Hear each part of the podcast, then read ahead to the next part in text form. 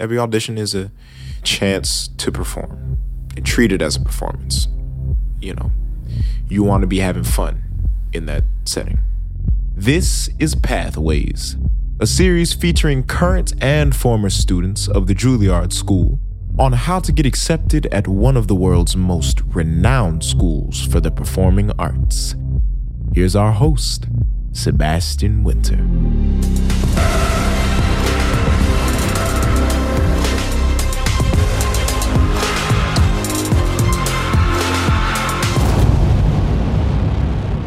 Hey, welcome to Pathways. My name is Sebastian Winter, and I'm beyond excited because today's guest has already performed with both the Asheville Lyric Opera as well as the Cincinnati Opera.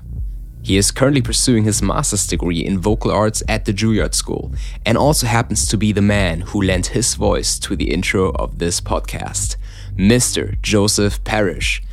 Hey man, thanks for joining us today. No problem, bro. Happy to do it. I think it's gonna be uh, good, good fun.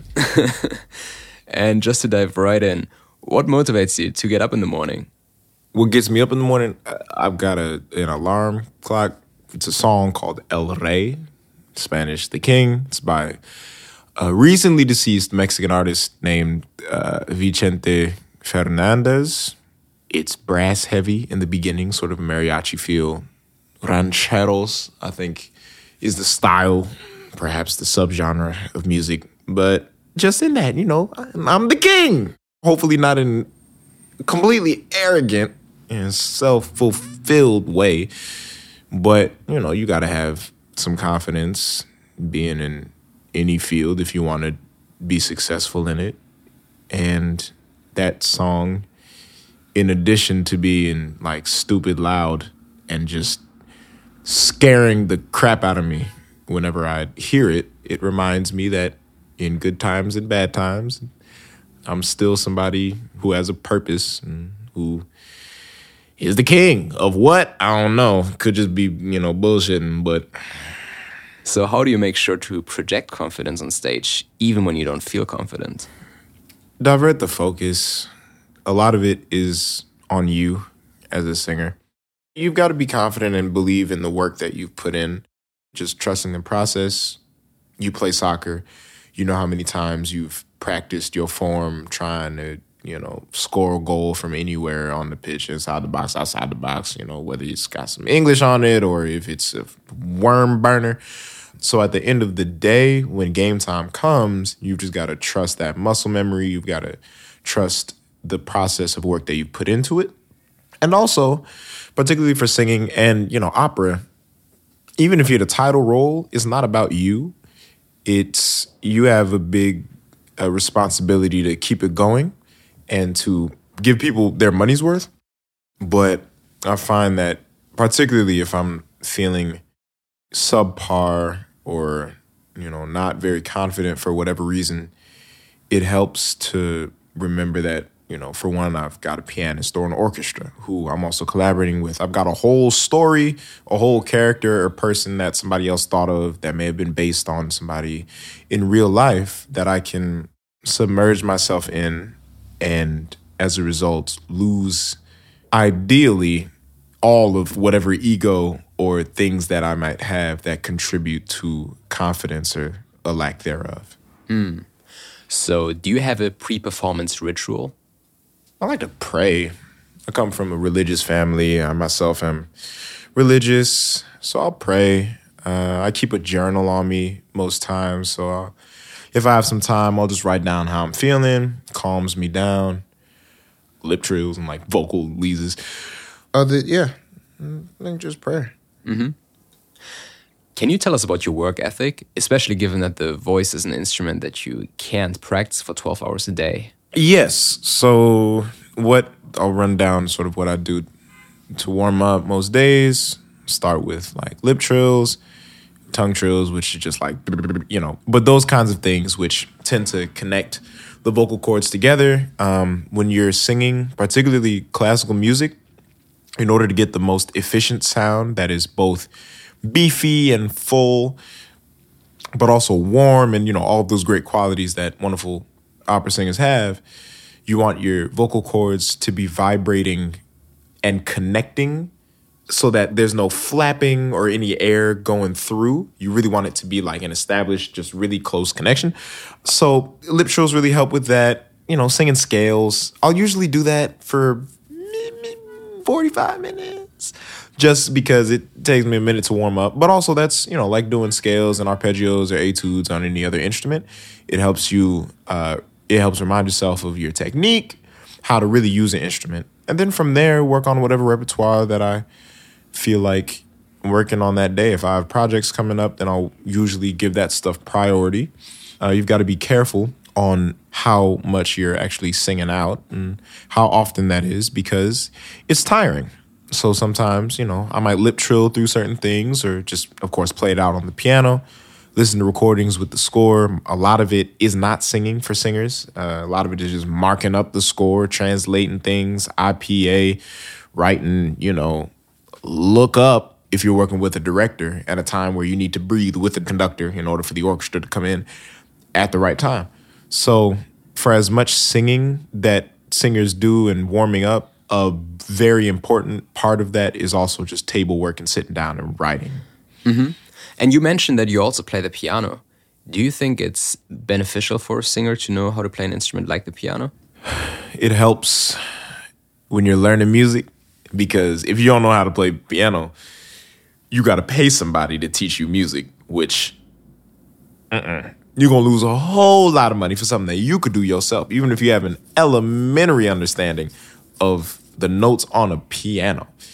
If you can do that and be self sufficient in that endeavor, you'll save a lot of money because coaches are charging money out the butt, man. It's ridiculous. Thinking of what people charge like coaches who work at Juilliard outside of Juilliard, my teacher charges three hundred dollars an hour for a lesson, and that's just singing. That's not like teaching notes. So you've got that financial burden as a singer. It's already an expensive profession to be in. So I think that playing any other instrument, and it helps with musicality. I mean, you're a singer, you've got text and all that, but you don't want it to be a crutch. You want to be able to really inflect on the text, but also use your instrument in a way that maximizes its fullest potential and the sound. You want to be able to decrescendo on high notes and crescendo back from the decrescendo on high notes. You want to be able to get certain colors and sounds in order to, you know, evoke a certain mood. So playing an instrument also informs that musicality when it comes time to sing. Now, how did you fall in love with singing? And can you tell us a little bit about your journey to Juilliard? So I was born in New Brunswick. My family lived in Princeton. We lived in Princeton for a couple years, moved to the Upper West Side near Columbia when I was three, I think ages three to five. Then we moved to Bloomfield, New Jersey. My father took a job at a church. And that was wonderful because both my parents are very musical. I lived with a whole lot of Italian Americans, which is really cool because it just exposed me to a culture. You know, I'm black, so I know about black culture, but like, you know, Italian American people in New Jersey, that's a very specific kind of like, I don't want to generalize at all, but it's just an interesting culture. So then from there, we moved to Baltimore when I was 15, beginning high school, because my father took another church. And I auditioned for Baltimore School for the Arts. They didn't have any slots open for drumming, which was the first instrument that I played. And I then auditioned for voice and I got accepted. It was a late audition, but they accepted me very quickly, which I'm grateful for. At that school, they classically train. Uh, it's in Baltimore. Baltimore has a large population of black people, and a lot of the faculty are black. It was important for me to see that, you know, have role models. And I mean, there's a woman, a teacher named Anoa Green, Miss Green. She taught music history. She showed us a video of Schubert's Erlkönig, uh, sung by Jessye Norman and I just remember being very impressed, confused, engaged, enraptured, enraptured by that performance and by that kind of music. And also the style of classical singing was challenging in an engaging way, but it was difficult for me to, you know, I couldn't just wake up, roll out the bed and sing it. So I think that something that I was good at knew I was good at it, but I wasn't good enough. Like I had to put work into it. In addition, really uh, helped spread that curiosity. As I said, the faculty at the school wonderful, and um, had it not been for Baltimore School for the Arts, I would not have even known that I was capable of doing any of this. Mm-hmm. And at what point did you start considering applying to Juilliard? After uh, undergrad, I thought about it for undergrad briefly, but I was like, nah, I didn't apply. I wanted to go to somewhere where there was more to do other than just singing. Juilliard would have been an exception because it's New York, but it don't take much for me to get distracted. So it wasn't on my horizon then. But for grad school, I was very selective in what I chose. It was Juilliard, Curtis, and CCM. I got the audition for Curtis, but I didn't get a chance to do it because of COVID. And I auditioned for Juilliard, and it was um, I was surprised at how much I actually just enjoyed being on the campus and being in New York City. Juilliard seemed like the real right decision, and I think that it has been. So let's talk about the audition preparation. Did you have to prepare certain pieces, certain styles? What was that like? Yeah, they've got audition requirements on the website. I mean, it was I had a Mozart aria, Madamina, a couple other arias, a song, a spiritual. I think there were five or six pieces required for the audition, all of which I knew this was in audition season. I'd worked them with my teacher in Cincinnati. But apart from that, booking a plane ticket and finding a place to stay was probably the most stressful thing in terms of preparation. nice. Everyone else who prepared for over three years is probably really gonna like to hear that. Well, if you put it, if you put that much weight on something like this, I don't want to knock anybody else's hustle or anything like that, because I know that now being a student at Juilliard, I, I understand why people get so consumed in like I want to go there. I really need to go there. This is the place for me. It's a wonderful place. It's it's hands down like no other no other institution. But I didn't really know that at the time of auditioning. Like I knew it was good. I knew about the name. I had a couple friends who went there. Truth be told, I wasn't particularly impressed by all of the talent. It was nice. It was cool. But, you know, I got there and it was a pretty school. I didn't know any of the statistics really. I didn't know the acceptance rate. I knew tuition cost. I didn't really know many of the faculty members. Like I knew two. Okay, so I know I knew who Marlena Malas is and Cynthia Hoffmann, who are two of the voice faculty. I had heard of Stephen Wadsworth. that's it. I know nobody else. Like bro, when I tell you like filling out voice faculty, like who I wanted to study with, I like shucking dice, just random. So I'm not saying that this is the way that you want to do it, but I think some of that abandon, some of that recklessness served me well because I didn't know things that other people may have been intimidated by and wasn't really trying to look for them.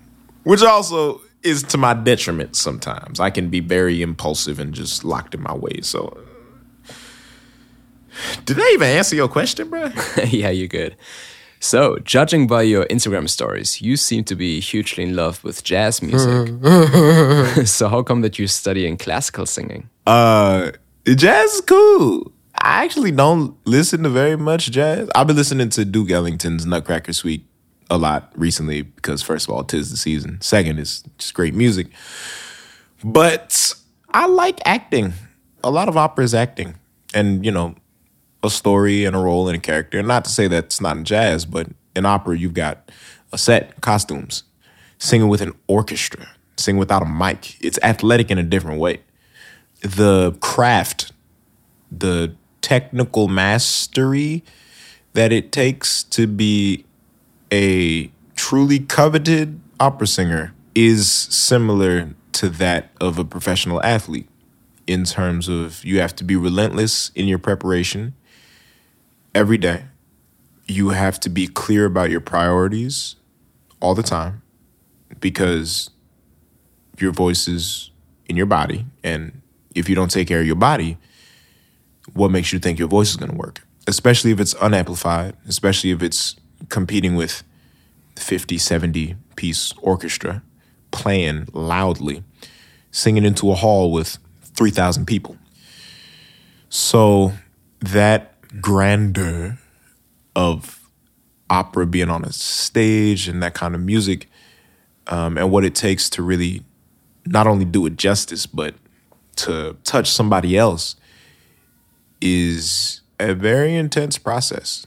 So I like that about opera. Again, I like acting. I like being dramatic. I mean, I'm not ridiculously dramatic in person, but I definitely can be, uh, whether it's through conversation or actual actions and mannerisms. But that's a big part of it as well, just hamming it up on stage, acting a fool or acting, you know, being mad, being, you know, I I don't know how to cry yet. I haven't made myself cry on stage. I've come close a couple times, but it's a lot of fun just being dramatically invested in that way. So, in a world that's so competitive, it is so challenging to make a living as an artist nowadays. What makes you stay optimistic? People gone before me, particularly the black people. Simon Estes, Grace Bumbry, Leontyne Price, Robert McFerrin. You know Bobby McFerrin. Like, you know, don't worry. His father was, I'm pretty sure he was the first black man to sing like a lead role at the Met, or one of the first. I mean, I don't know if he was before George Shirley or around there, but even George Shirley. This is a field full of rejection, I guess, you know, as any performing arts field is. But that rejection, if you're doing it right, is a stepping stone to success. Because the real people who are in the business ain't getting rejected, they're getting hired. So you've got to get out there. And getting out there means applying to programs, singing for agents, managers, singing for opera companies. And as a young artist, that's just going to happen. You're going to get more no's than yeses. But I find solace in the fact that, particularly the black people that have come before me, who have done so well when they were singing, you know, somebody like Simon Estes I remember he, uh, reading his autobiography. There was a moment when he was in Germany, and he was abducted by some kind of German police or security force or squad or something, um, and was just kind of held for a couple days, and he was unsure of whether or not he was gonna like actually be able to go. He just didn't know what what was going to happen. He had gigs coming up, you know, operas and and all of these things and if he, who was a leading man singing, you know, Wotan and Dutchman, Ramfis and Aida, and Macbeth, there is absolutely no reason for me to lose hope in anything because the obstacles that people that those people had to go through in addition to rejection, like rejection is just, dog, you got to get your foot in the door in order to be rejected. And they couldn't even get their foot in the They had to press the door with all of their might and then have somebody else help them press the door in order for them to get their foot in and be rejected. So I find, I mean, that if, if that's not encouraging, man, then I don't know what is.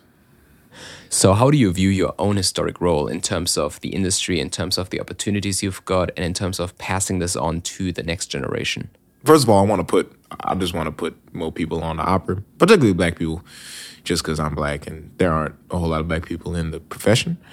But I want to just help in whatever way I can, whether that's providing insight, excuse me, whether that's teaching notes, whether that's listening to somebody gripe about something and again, it's much easier said than done. But since I've been given this gift, since you've been given your gift of composition and and you know, we've got a certain way that our brain works that's different than other people, I think it would be a you know, I'd be doing a disservice to not seek out ways to help people who are younger than me. You know, I, I teach in the music advancement program, and uh, sometimes it's I wasn't there as much as I as I wanted to be just because of Juilliard opera commitments.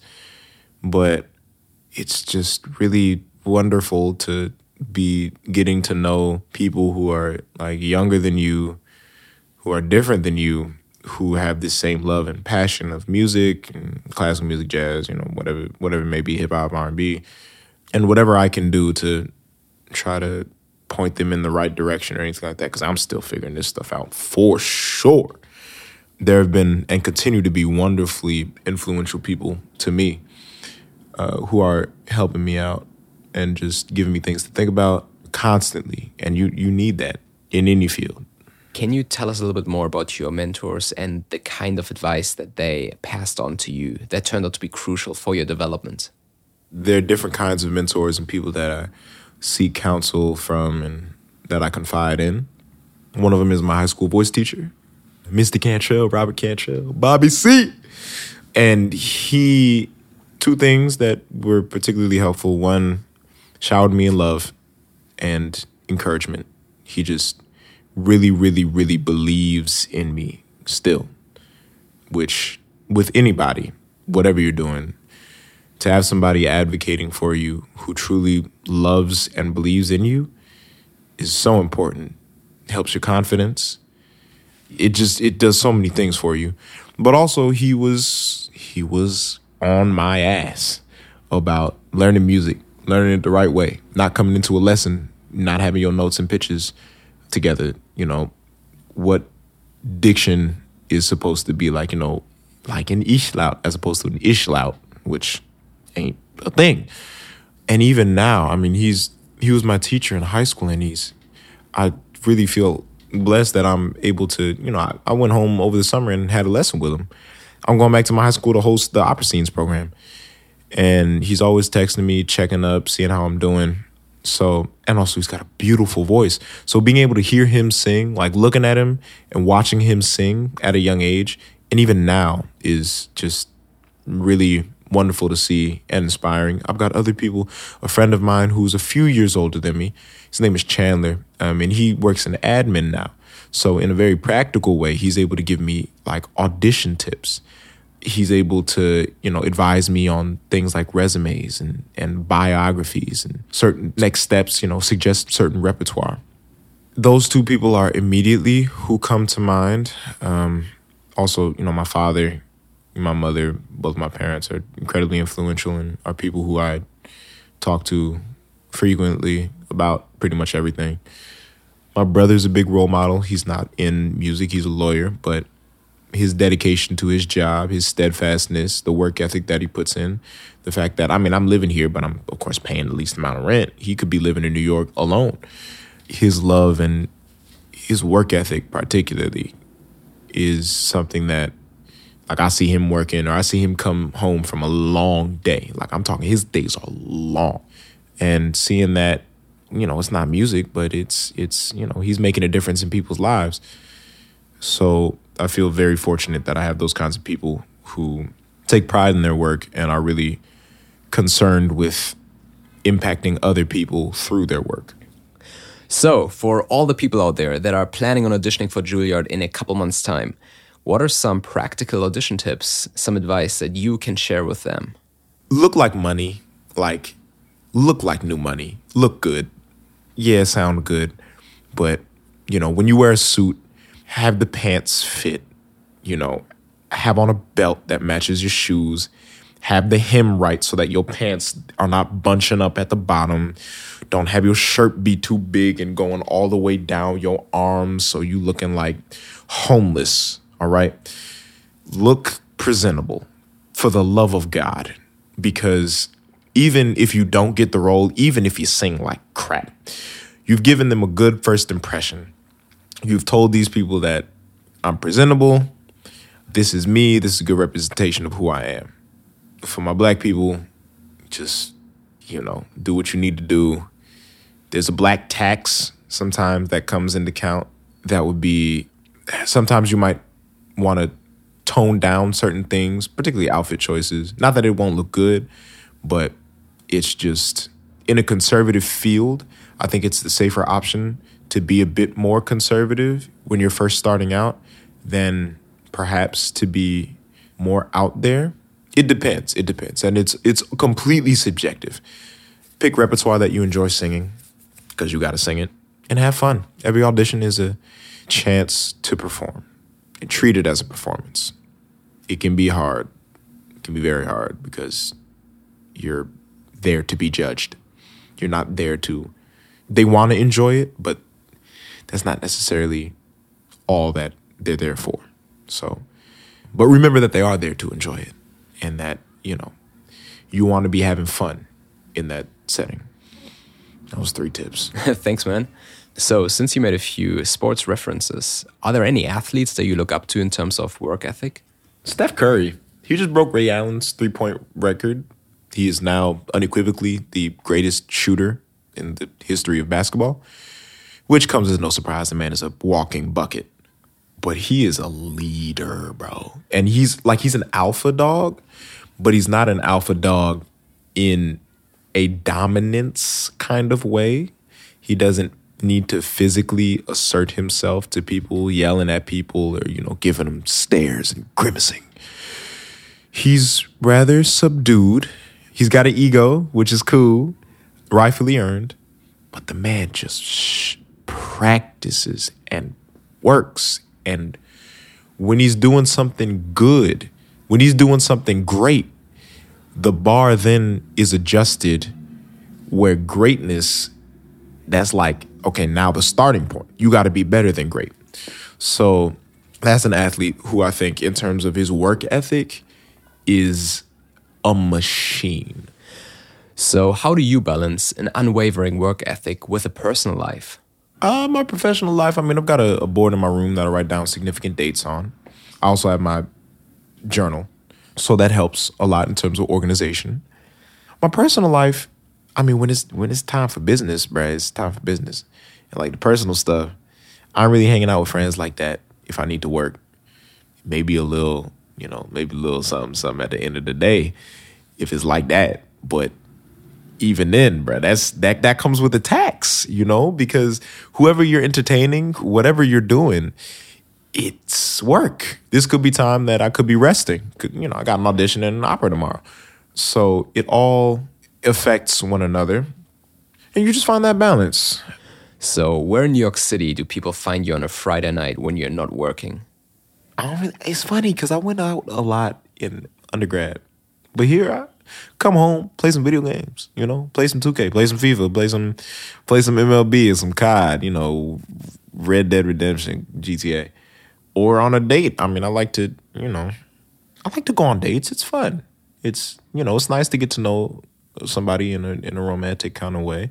Not even that the date would then lead to anything else, but you know, the little butterflies you get when it's like, oh, I got, oh, you cute girl, what's going on? Boy, you cute. It's like, oh.